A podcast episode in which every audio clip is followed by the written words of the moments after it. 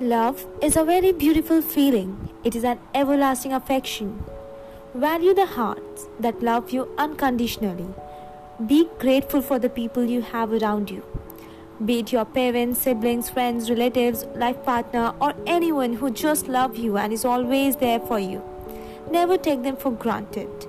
Blessed are they who have got at least one genuine heart that love and care without any terms and conditions.